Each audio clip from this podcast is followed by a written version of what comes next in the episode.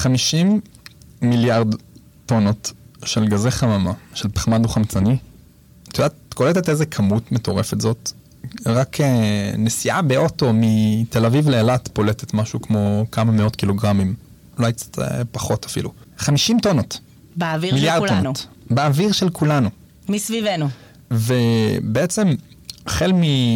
לא משנה אם אנחנו מאמינים או לא שיש אה, התחממות גלובלית, אנחנו טראמפ יודעים, לא מאמין. ומזל שהוא כבר לא נשיא. אנחנו מבינים שהפחמן דו-חמצני הזה זה משהו שגם חברות אה, בינלאומיות שמות עליו אה, אה, דגש, וגם מדינות מגדירות יעדי נט זירו להפחתת פליטות. ככל שלא מעמיקים פנימה, מבינים שאנחנו חייבים לא רק להפחית פליטות, אלא הפוך, לייצר פליטות שליליות, זאת אומרת לספוך פחמן מהאוויר. לספוך, ללכוד, ללכוד ואז אה, לאחסן או להשתמש בו מחדש, וכל זה כדי להגיע לחלום הזה שנקרא נט זירו. אני מדמיינת פאקמן כזה באוויר פחמן. ואוכל את הפחמן. אז קצת פחות באוויר ויותר על הקרקע, אבל כן קשור לאוויר. אה, בעצם הבאנו לכאן את אה, אמיר שיינר, מנכ"ל רפר, שעל הדרך היא גם חברת פורטפוליו של אקסטנציה, שזה קרן הון סיכון שאני עובד בה, זה גיל- גילוי נאותון, אבל הוא יספר לנו איך הוא עומד להקים חוות ענק של תאי ענק, שלוקחים אוויר, מוציאים ממנו את הפחמן, ועושים טוב לעולם. בואי נביא את אמיר ונשמע איך בונים אה, מערכות ליחידת פחמן, או direct air capture. היידה אמיר. חשמל באוויר שלוכדים בפעם מהאוויר.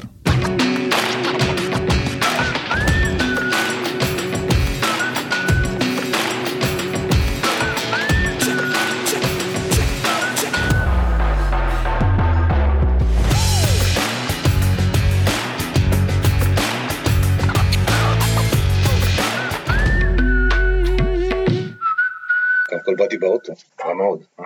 איזה אוטו? היברידי. לא, לפחות זה. לפחות זה. חצי- נחמה. אמיר שיינר, גור בגבעת עדה, נשוי, שלושה ילדים בוגרים, מהנדס מכונות בהשכלתי, מהטכניון, יותר מ-25 שנה ניסיון בתעשייה, במגוון די גדול של חברות ותפקידים, שברובן אה, ממוקד בפיתוח של מוצרים חדשניים והבאתם לשווקים הבינלאומיים. בוא תספר איתנו לנו קצת על ריפר, מה אתם עושים שם? מה שאנחנו עושים, אנחנו מפתחים פתרון חדשני להפרדה של פחמן דו-חמצני ישירות מן האוויר, מה שנקרא באנגלית Direct Air Capture. הפתרון שלנו הוא מאוד מאוד יעיל אנרגטית, צורך מעט מאוד אנרגיה בהשוואה לפתרונות אחרים. האנרגיה שנדרשת להפעלה של הפתרון שלנו היא אנרגיה חשמלית מתחדשת בלבד, בטמפרטורת הסביבה, ללא צורך בחימום או מקור חום, בשיטה שהיא מאוד מודולרית, ולכן ניתן להביא אותה לשוק, לייצר אותה בכמויות גדולות, יחסית בקלות, במחירים ובעלויות סבירות. אמרתם פה הרבה דברים, גם מחירים, גם מודולריות, גם שיטה יעילה, בוא... רגע, מה זה פחמן דו-חמצני? כמה הוא קיים בסביבתנו? ואז למה אנחנו רוצים ללכוד אותו? פחמן דו-חמצני הוא אה, אלמנט או סוג של גז שמצוי באטמוספירה שכולנו אה, נושמים, אה, בריכוז יחסית נמוך של אה, כ-400 פארטס פר מיליון, או 0.04 אחוז בלבד, ועדיין הוא אחד מהגורמים המרכזיים לאפקט החממה, שאנחנו חווים אותו, אה, בישראל אולי ביתר שאת. 400 פארטס פר מיליון נשמע מאוד נמוך, 0.04 אחוז בלבד, לעומת 20 אחוז חמצן באוויר, מה, מה אתם מבלבלים לנו את המוח עם, אה, עם הדבר הזה בכלל?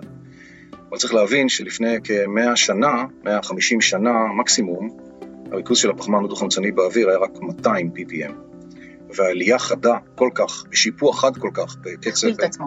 הכפיל את עצמו ב-100 שנה, אה, את זה ניתן לשייך אך ורק לפעילות של בני אדם. נכון. וה...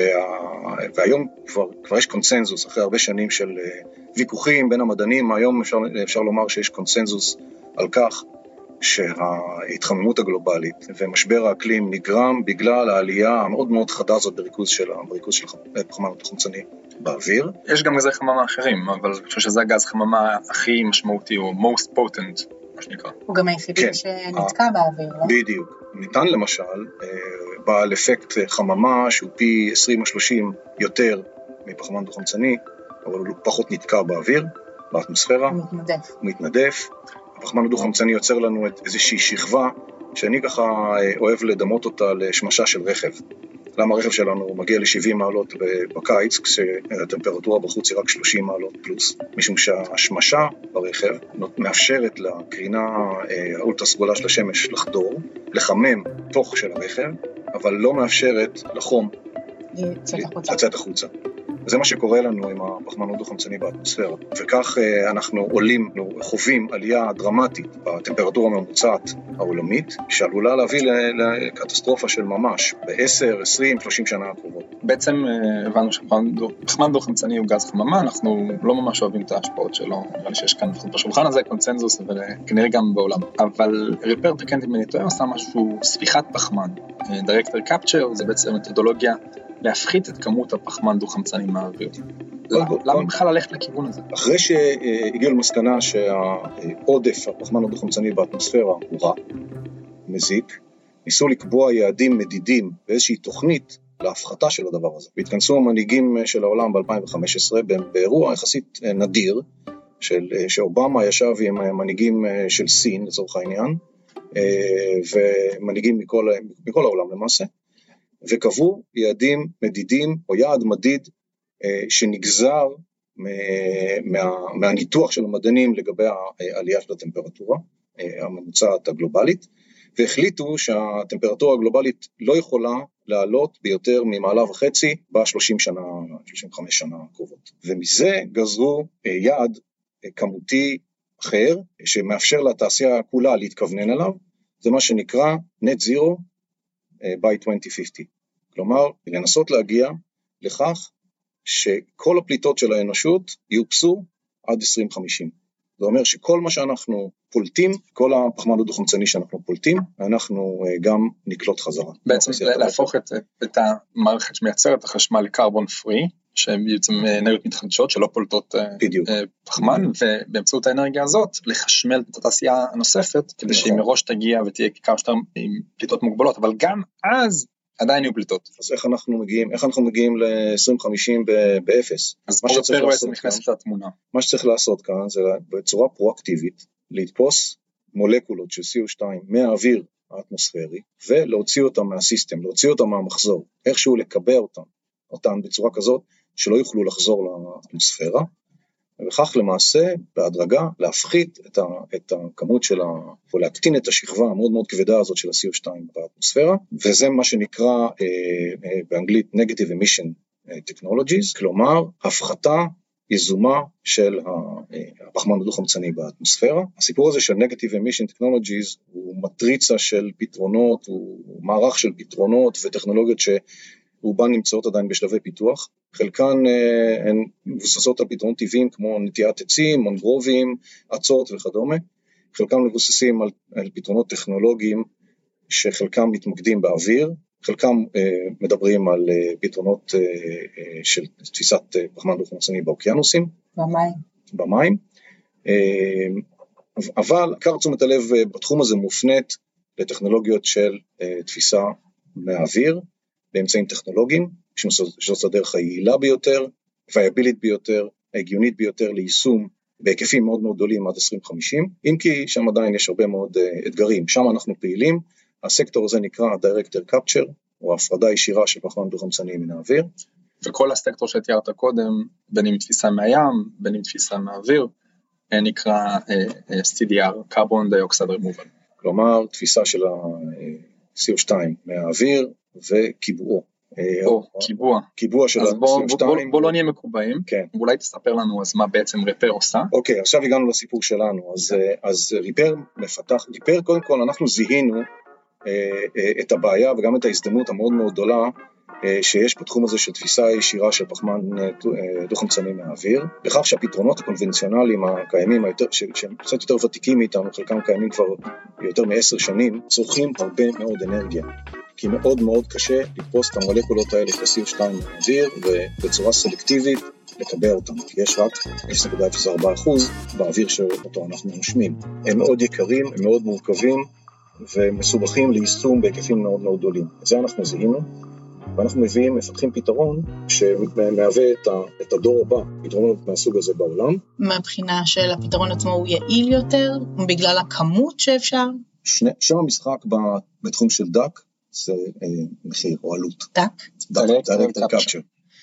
אה, סליחה, שם המשחק בהפרדה אה, ישירה של פחמן דו-חמצני מהאוויר, הוא העלות של, הכוללת של הפתרון, בסופו של דבר.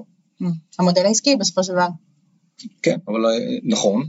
קודם כל, אה, אנחנו יוצאים, מנקודת. אנחנו- אנחנו יוצאים מנקודת הנחה אה, שכל הפתרונות הם ירוקים מספיק. כל הפתרונות יש להם חתימת פחמן כזאת ש, שמאפשרת להם, מאפשרת להם להתקיים בכלל, סביבתית. כי בעצם אם האנרגיה שמפעילה את התהליך הזה היא לא ירוקה, מלכתחילה אולי פגענו יותר ממה ש... נכון. חייבים לוודא שאנחנו, אז במקרה שלנו אנחנו 95% יעילים סביבתית. כלומר, על כל טון שאנחנו תופסים, רק 50 קילו אנחנו פולטים, אוקיי? וכמה עולה ללכוד כל טון? אנחנו מדברים על פתרונות בהיקף של 100 אלף ומיליון טון ומעלה. מד- מדברים, המטרה היא להגיע למיל, למיליארדי טון. בהיקפים של מיליון, 100 אלף ומיליון טון ומעלה, אה, העלות הכוללת שלנו תהיה סביב ה-70 דולר לטון, עלות כוללת. 70 ש- ש- דולר לטון, שהיום בקרבון קרדיט, כלומר קצת בתמחור של הקרבונים, אז זה בערך, אה, הם משלמים בין, שמעתי בין 100 ל-600, בגדול זה המחיר ששמעתי. סדר, רגע. פשוט בשביל להבין את המודל אנחנו העסקי. פשוט אה, זורקים המון מספרים, אז בואו רגע נעשה סדר. המודל העסקי, בוא אמיר תוודא, תדייק אותי, הוא על מכירה של קרבון קרדיטס. אולי תסביר שנייה מה זה, ולמה אולי קרבון קרדיטס שלכם שווים יותר בהשוואה לנניח ייעור. למה לא לנטוע עצים? אוקיי, בעצם. עצי- עצים זה אחלה פתרון. פוטוסינתזה, סבבה, קולטים. קולטים את ה-CO2, קולטים את החמצן, עד. השרפת יער הבאה, כן. נהדר. המון המון חסרונות, כן? התפוקה של כל עץ מאוד מאוד קטנה, זאת אומרת, אתה צריך לנטוע עצים פחות או יותר על כל, על כל השטח היבשתי של כדור הארץ כדי בכלל להגיע ל- לרמות שתהיה בכלל קרוב ל- לאפקטיביות אה, סביבתית. אה, עצים נשרפים, ואז כל הפחמן הדו-חמצני שהם קלטו נפלט חזרה. אורך החיים של עצים הוא כמה עשרות שנים, אה, ואנחנו מחפשים פתרונות ארוכי טווח. כשעץ מת, שוב, הקרבון, הפחמן הדו-חמצני שנאגר בו נפלט חזרה. וכולי, יש הרבה מאוד חסרונות אה, לעצים. אז זה למה לא, למה לא עצים או למה פחות עצים. כמו שאמרתי בהתחלה, אני חושב שהפתרון יהיה משולב. זה לא רק פתרון שלנו, לא רק פתרון טכנולוגי, לא רק מהאוויר, הכל ביחד. האתגר הוא עצום. תמשיכו לנטוע עצים חברים. בדיוק. זה ירוק, זה טוב. האתגר הוא עצום, הכמויות הן. עצומות, יש מספיק אה, פחמן דו-חמצני לכולם, אל- לא לדאוג, הכל בסדר. אה, אבל ברצינות, אה, מדובר על אה, מערך שלם של פתרונות ש- שלכולם לדעתי יש מקום, משום שבאזורים מסוימים אולי יהיה יותר נכון לנטוע עצים, באזורים אחרים יהיה נכון יותר לעבוד- עם מצות, באזור אחר אפשר לנטוע מונגרובים, דרך אגב מונגרובים הם, אה, הם, ה- הם הצמח האפקטיבי ביותר אולי ב- ב- בקליטה של פחמן דו-חמצני מהאוויר. מי שלא יודע, אז מנגרובים זה מין שיחים או עצים נמוכים שחיים במים מלוכים. והם מסוגלים בעצם בשורשים שלהם לספוך המון המון פחמן וחמצנים. ב- בכמה עשרות מונים, פי, בכמה עשרות מונים יותר מ- מ- מהעץ המצוי, אוקיי? עכשיו, מה קורה? המטרה של כולנו, של כל מי שעובד בתחום הזה, היא להציג פתרונות כמה שיותר אה, יעילים, אנרגטית וכלכלית, תפיסה של הפחמן הדו-חמצני מהאוויר והפרדתו מן האוויר, ולאחר מכן הקיבוע שלו, הטמנתו באדמה, או קיבוע שלו בצורה אחרת, איכשהו להוציא אותו מה, מהמערכת. ואז נשאלת השאלה, אוקיי, מי משלם על זה? משקיעים כל כך הרבה כסף. אני חושב שה, שהאנלוגיה אה, מעניינת יכולה להיות אנלוגיה למה שקורה עם זבל. כשאנחנו שואלים את עצמנו, אנחנו משתמשים ב... אנחנו אה, אוכלים, צורכים, משליכים את הזבל שלנו בסוף, לאן הזבל הזה הולך? הוא הולך או למחזור או להטמנה, בתקווה בעתיד או לייצור. אנרגיה, waste כן, to energy. להקשיב.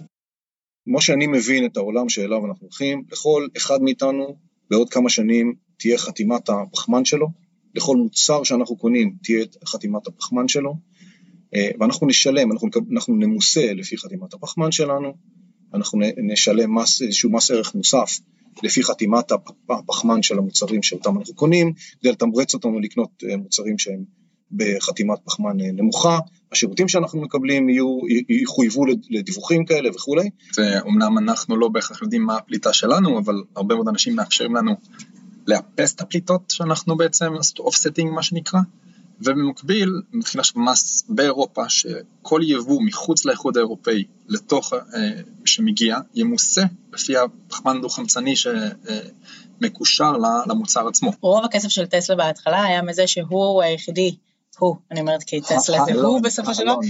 היחידי שעשה רכבים אה, חשמליים, ובעצם היה לו, אה, הוא היה בנגטיב, כמו שאתה אוהב לקרוא לזה, בעצם בשלילי, אה, ויצרניות רכב שהיו מייצרות רכבים מזהמים, היו קונות ממנו את הקרבון קרדיטס האלה. כן. קרבון קרדיטס בעצם ממש או שהם משלמים את לכמות פליטות, או שבעצם מקבלים חזרה אם מאפסים את הפליטות, או אם יוצרים איזשהו יחס שלילי ביחס לפליטות בעולם.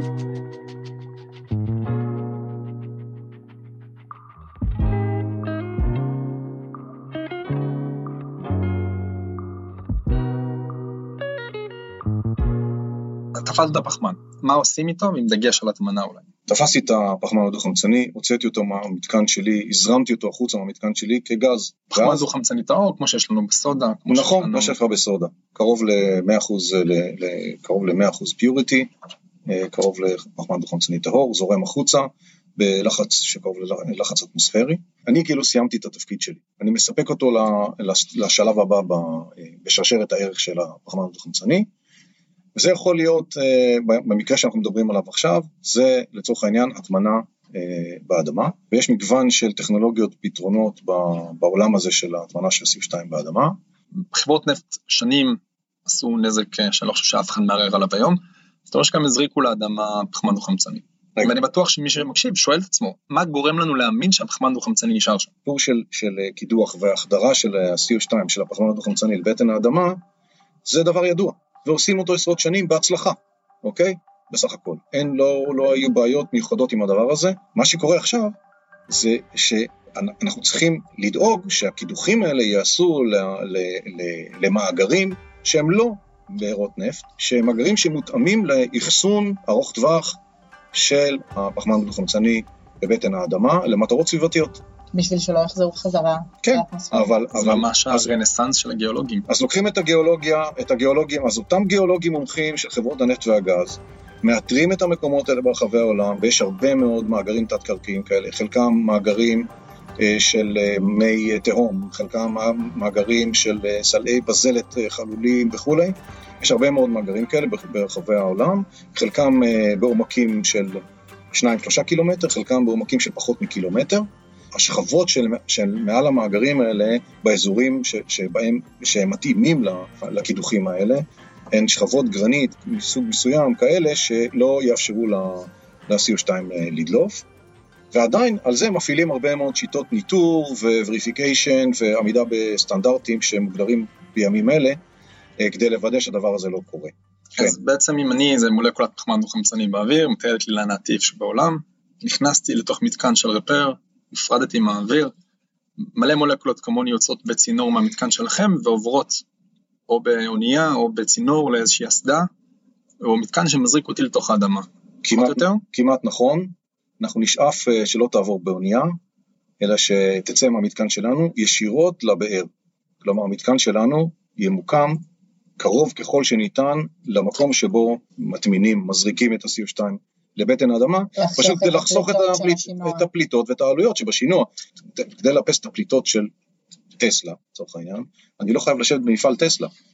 אני יכול לשבת במקום אחר לגמרי. אני פשוט צריך לצבוע את אותן כמויות של פחמן דו-חמצני שאני תופס בצבע של טסלה ולהגיד, אוקיי, תפסתי את זה עבור טסלה, מרים טלפון לאילון מאסק, אומר לו, אילון, 450-500 דולר לטון על 2 מיליון טון שעכשיו תפסתי. אני חושב שזו הדוגמה הכי טובה להסביר למה אה, קרדיטים, קרבון קרדיטס של CDR, של אוויר שנספח מהאוויר או מהים, הם הרבה יותר טובים מקרדיטים של ייעור או מיצירת ביצות מחדש, פשוט כי גם, זה מדיד. גם זה מדיד וגם דין הפחתה מהאוויר הוא לא כדין avoidance או הימנעות, ו- ו- וזה מאוד חשוב כי, כי יש כל כך הרבה שרלטנות בתחום הזה. הקרבון קרדיט הוא תעודה, כל טון מקבל מין תעודה כזאתי, שאומרת וואלה, השלמת את, אה, יש לך graduation, אתה כאילו השלמת את... אה, אתם צריכים לקבל בעצם את האישור לתת את התעודות האלה. נכון, אז, אז אה, מי היום נותן לכם מתפתחים האישור? בעולם, היום מתפתחות בעולם, מתפתח תחום שלם של מה שנקרא MRV, של ניטור ודיווח ואישרור של התהליכים האלה, לפי סטנדרטים שעכשיו ממש בימים אלה מתקבעים, אבל למשל, היית שואל אותי לפני חצי שנה, לפי איזה סטנדרט אתה צריך לעבוד, לא הייתי יודע להגיד לך, אוקיי? שזה חשוב. אה, אתה צריך לתכנן מתקנים, לפי איזה סטנדרט, מה, מה, מה דורשים לך? לא אני. משערת אבל שאתם יכולים לקחת חלק עכשיו, לא בתוך. יצירת הסטנדרטים, נכון. והוועידות שמתכנסות נכון. לנושא ולתת את האינפוט שלכם אה, נכון. בדבר. נכון, אה, נכון, אנחנו, אנחנו חברים בפורומים כאלה בארץ ובעולם, יוצאים בדיונים כאלה, אם כי לא המון, אנחנו בכל זאת סטארט-אפ צריכים לרוץ עם ה... הם מאוד מאוד עסוקים בפיתוח החברה שלנו, הטכנולוגיה וה, והשוק שלנו. בואו. יש מתקן כזה היום איפשהו? אה, כן, יש לנו מתקן במעבדה, אה, ובעוד אה, חודשיים שלושה נשים את המתקן הראשון, את המערכת הראשונה שלנו מחוץ למעבדה. וואה. במקביל התחלנו לתכנן את מערכת ההדגמה המסחרית הראשונה שלנו, בהיקף של כ-200 טון בשנה, אה, שתעבוד בנורבגיה ככל הנראה, ב-2025. אה, אנחנו בקשר עם הרבה מאוד אה, גורמים בינלאומיים, בעיקר בנושא, בנושא של שיתוף פעולה לפרויקטים הרבה יותר גדולים, שיגיעו מיד אחרי ה-200 טון האלה. איך נראה מתקן כזה מבחינת שטח? כמה הוא יכול לספוח ו... ואיך כן, איך מגיע- אה, איך גורמים לזה להגיע לסקייל הנכון? מתקנים של מיליוני טונות, לא מדובר על פתרון אה, סופר קומפקטי, מהסיבה הפשוטה שאנחנו צריכים להזרים, כולנו, כל הסקטור הזה של דירקטור קפצ'ר, גם אנחנו, גם ריפר בתוכם, אה, צריכים להזרים כמויות עצומות של אוויר דרך המתקנים שלנו, כדי למצות מתוכו, מהאוויר הזה, את ה-0.04 אחוז CO2. אה, אז זה, זה דורש אה, מערכות הזרמת אוויר בהיקפים גדולים. אה, אז מבחינת אה, החתימה שלו, השטח של המתקנים האלו הוא שטח אה, יחסית משמעותי. היתרון, היתרון שלנו שאנחנו יכולים למקם את את המתקן שלנו איפה שאנחנו רוצים. כלומר, אני יכול להחליט שאני, בכפוף לכך שיש לי מקור אנרגיה טוב, ושיש לי פתרון הטמנה באותה נקודה, אני יכול לשים את המתקן שלי במדבר, או באזור שלא ניתן לגדל בו גידולים, לא ניתן לו להקים בו תעשייה או מגורים, ובכך אני למעשה אה, פותר לפחות חלק מהבעיה של, ה, של נושא הפוטפרינט. אבל עדיין צריך לזכור שמדובר על מתקנים יחסית גדולים. מה עדיין טעון שיפור בעיניך? כל הסיפור הזה, כדי להגיע באמת למטרה הזאת של 2050, חלק מהדברים האלה שציינתי צריכים לקרות, אה, אחרת פשוט לא נגיע לשם. עכשיו, אנחנו אה, עובדים בתחום הזה, אנחנו אופטימיים, אנחנו מנסים לזהות את הגורמים שבאמת יכולים אה, לקחת אותנו, אותנו ואת כל התחום שלנו לשם, חברות ענק, כמו מייקרוסופט לדוגמה, שהם אה, הם סוג של אה, חלוצים בתחום שלהם, משום שהם הגדירו, זה מאוד מעניין מה שהם עשו, הם באו בצורה אה, וולונטרית לחלוטין, בהתנדבות, ואמרו, חבר'ה, אנחנו הולכים להיות קרבון נגטיב ב-2030, לא ב-2050. אז, אז יבוא מישהו ויגיד, כן, קל להם, אין להם ארובות, אין להם זה, לא כל כך. משום חוות שמדובר, שרתים. כן. חוות שרתים, מדובר על, על כל, ה, כל שרשרת הערך שלהם, מחומרי הגלם, מכל הספקים שהם עובדים איתם, דרך כל הטיסות של כל החבר'ה שטסים לכל, לכל מקום בעולם, עד שהמוצרים שלהם הגיעו ל, לסוף החיים שלהם, אוקיי? אה, זאת אומרת הם רוצים לאפס את הפליטות של החדר פודקאסט הזה עכשיו, לגמרי. לגמרי, לגמרי. תודה מייקרוסופט. אנחנו צריכים אה, אה, כוחות כאלה. כל התחום הזה שלנו צריך את הכוחות האלה. אמיר, אז אה, דיברנו המון על הטכנולוגיה שלכם ועל קצת אה, איך מייצרים איזשהו שוק פחמן משוכלל, שזה הרבה מאוד שחקנים, שזה שוק חדש שנבנה ושהוא חלק אינטגרלי וממש חשוב במאבק שלנו במשבר האקלים. אולי קצת באופן רחב יותר, מה הטכנולוגיה בתחום המוביליטי או בתחום החשמל שאת חושב שיכולה להשלים אתכם או תהיה השוק הטריליון דולר הבא? אנרגיה גרעינית. אי אפשר יהיה לברוח מזה. אה, זה, זה תחום שצריך אנרגיה מתחדשת 24, עד כמה שניתן, 24/7, 365 ימים בשנה. זה תחום מרתק, אה, שהוא פשוט, ש, ש, שהוא כל כך נדרש ב, אה, בעולם, ואני חושב שהוא חלק, מה, חלק מהפתרון כאן. טוב, אז במילה... ב- אמיר, איזה כיף היה ללמוד משהו חדש. אני רוצה מילה אחת על הצוות שלנו. עבדתי בכל מיני חברות, ניהלתי כל מיני צוותים. הצוות שלנו הוא צוות מיוחד של אה, חבר'ה, חבורה של אה, אנשים צעירים, מאוד מאוד אה, מחויבים למשימה שלנו, עובדים ביחד בצורה מושלמת, אין אגו, אין פוליטיקה, אין אינטריגות, עובדים ביחד אה, להשיג את המטרות המשותפות שלנו. מאוד מאוד גאה בצוות שלנו, ואנחנו אה, בונים אותו בקפידה כך שימשיך להישאר כך. אז כל מי שעובר ביוקנעם, מחלף אליקים, מבוא כרמל. אה, מוזמן לעצור ולהיכנס למבוא כרמל ולפגוש את הצוות המדהים של ריפר. אז אני רוצה להודות. לך, אורלי, על השאלות הטובות, ולך, אמיר, על התשובות הטובות. תודה רבה, תודה רבה על. האירוח, תודה רבה. אז. אנחנו, נראה לי, צריכים גם להודות למשרד האנרגיה על ה... אנחנו בדוק זכות. תודה רבה, תודה רבה להקליט את הפודקאסט. הזה. אה, ולהודות גם ל Microsoft for Startups, שמעבר לזה שהם יאפסו או מאפסים כבר את הפליטות שלהם, הם בנגטיב. הם בנגטיב. אה, אה, נותנים לנו להקליט את הפודקאסט, בחדר פודקאסט המהמם שלהם. אה, אני רוצה להוסיף תודה גם לעורכת שלנו, תימור טל. מיוחדת אחת ויחידה, תודה לך על העבודה המדהימה שאת עושה איתנו כבר תקופה לא כל כך קצרה. תודה למירי. ניר גורברג, שמרביצה על הסושיאל הפנים. יס. אתם מוזמנים להקשיב לנו בכל אפליקציות ההסכתים והפודקאסטים, ולקרוא על עדכונים מגניבים בכל עמודי הסושיאל שלנו. בלינקדאין, באינסטגרם, בפייסבוק, אפילו בטלגרם. וככל שהפרקים מתקדמים אז גם רואים איך הכל מתחבר. אני חושב שציינו פה איזה ארבעה חמישה פרקים שיכולים להיות רלוונטיים נכון. לכל מי שמקשיב לפרק הזה. יאללה, חשמל באוויר שגם נספוך אותו.